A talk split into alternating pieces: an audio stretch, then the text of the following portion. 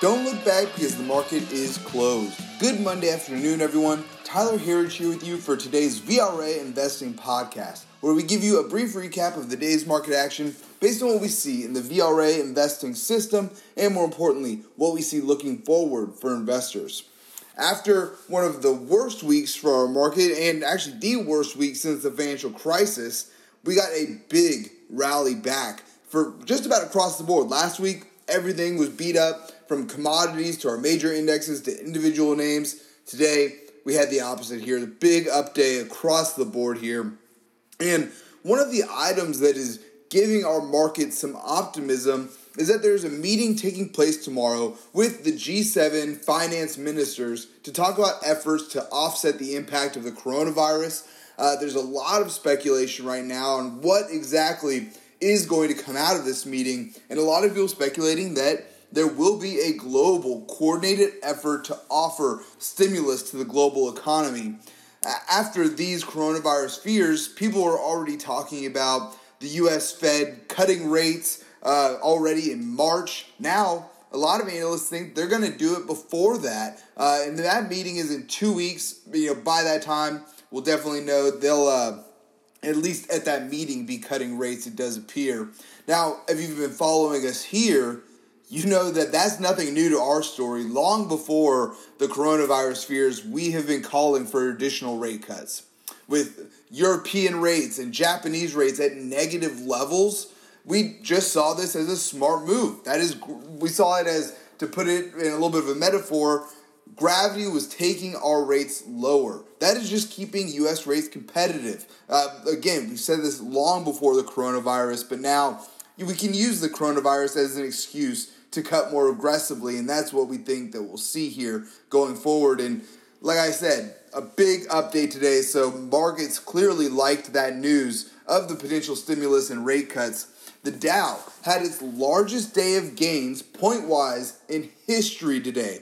Of course, that's a big number, it catches the eye, but still the important one are the percentage gains. The Dow is up over 5% on the day today. That is still a top 10 percentage gains for a single day in, of all time. So, really big day. Dow up, like I said, 5.09% to 26,703. That is 1,293 points. Again, the largest point gain in history for the Dow. So, strong day there. Uh, we were followed there by the S&P 500, which was up 4.6% and got back above its 200 day moving average today, even just slightly. The Dow uh, is still slightly below its 200 day moving average, but working on it. The S&P finished at 3,090. We were followed there by the Nasdaq, up roughly four and a half percent on the day to 8,952, and all of those major indexes finished at the highs of the day. Something that is a big important factor for the VRA investing system is the smart money hour of trading. That last hour is crucially important to the day. So to see us finish at the highs of the day in a strong rally into the close is a very bullish signal.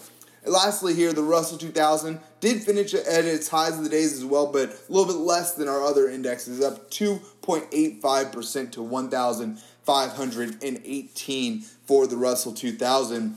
And I gotta I gotta bring this up because it's just too cool. Kip put out an update on Saturday to all of our members, and I have to quote this because it's an impressive call. He said, This is not a prediction necessarily, but I would not be surprised to see the Dow Jones up 1,000 plus points on Monday. That is a 4% move higher, possibly even 5%. Following that, there could be some bouncing around. It may not be straight back up, but know this the lows are in place. We've been saying that since Friday. Kip and I have been talking about it a lot, seeing that those lows are in place, and that's what we continue to see from here. Could be a really big week. Like I said, could be some bouncing around, but we got a strong start to the week today. And looking at our internals on the day, we saw some interesting numbers here. It was a solid bounce back from the negatives of last week. Uh, wasn't positive across the board, but advanced declines solidly positive, just about three to one positive there for advanced declines.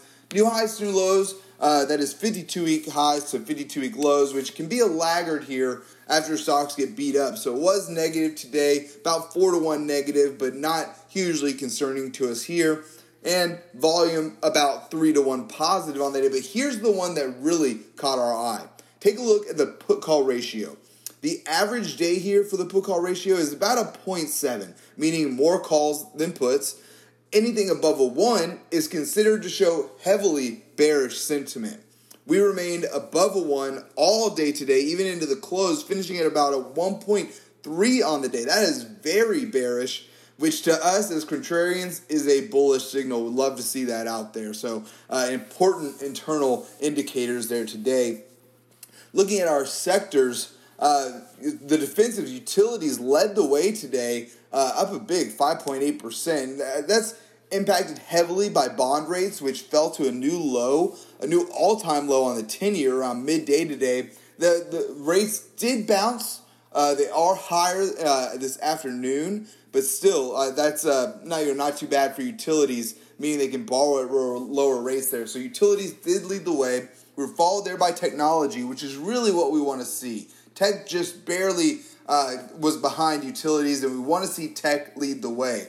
And on that note, we want to see the semis lead tech. So tech, if tech leads the way, semis lead tech, and they did that today, up a big three and a half percent for uh, for the semiconductor indexes, which we noted on Friday did turn positive. Actually, had a pretty good day on Friday despite the rest of our markets selling off. That was an important indicator for us here and something that we'll continue to watch. We want to see semis continue to lead the way.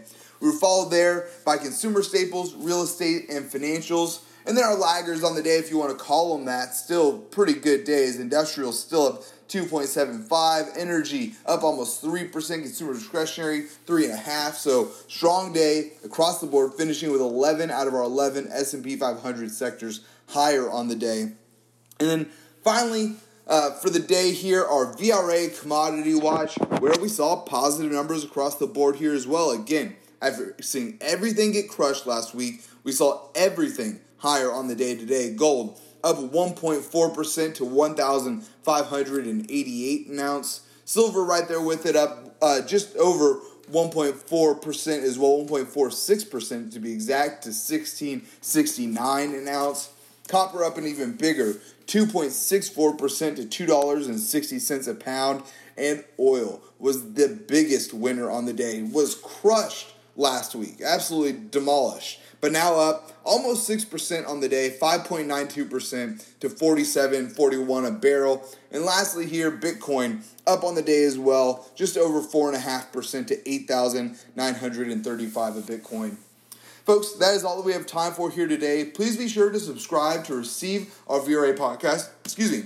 In your inbox every day at the market close, you can sign up at VRAinsider.com. Click the podcast link at the top, and we would love to have you with us, especially now. There's really not much better time to join when markets are all over the place we've had. We've, we've found some inc- incredible opportunities, and there's still some time to get in there as well. Um, so we'd love to have you with us. And as always, any questions that you have, especially right now, uh, feel free to send those to support at VRAinsider.com. We love to see your questions. Thanks again for tuning in. Until next time, we'll see you back here tomorrow for the close.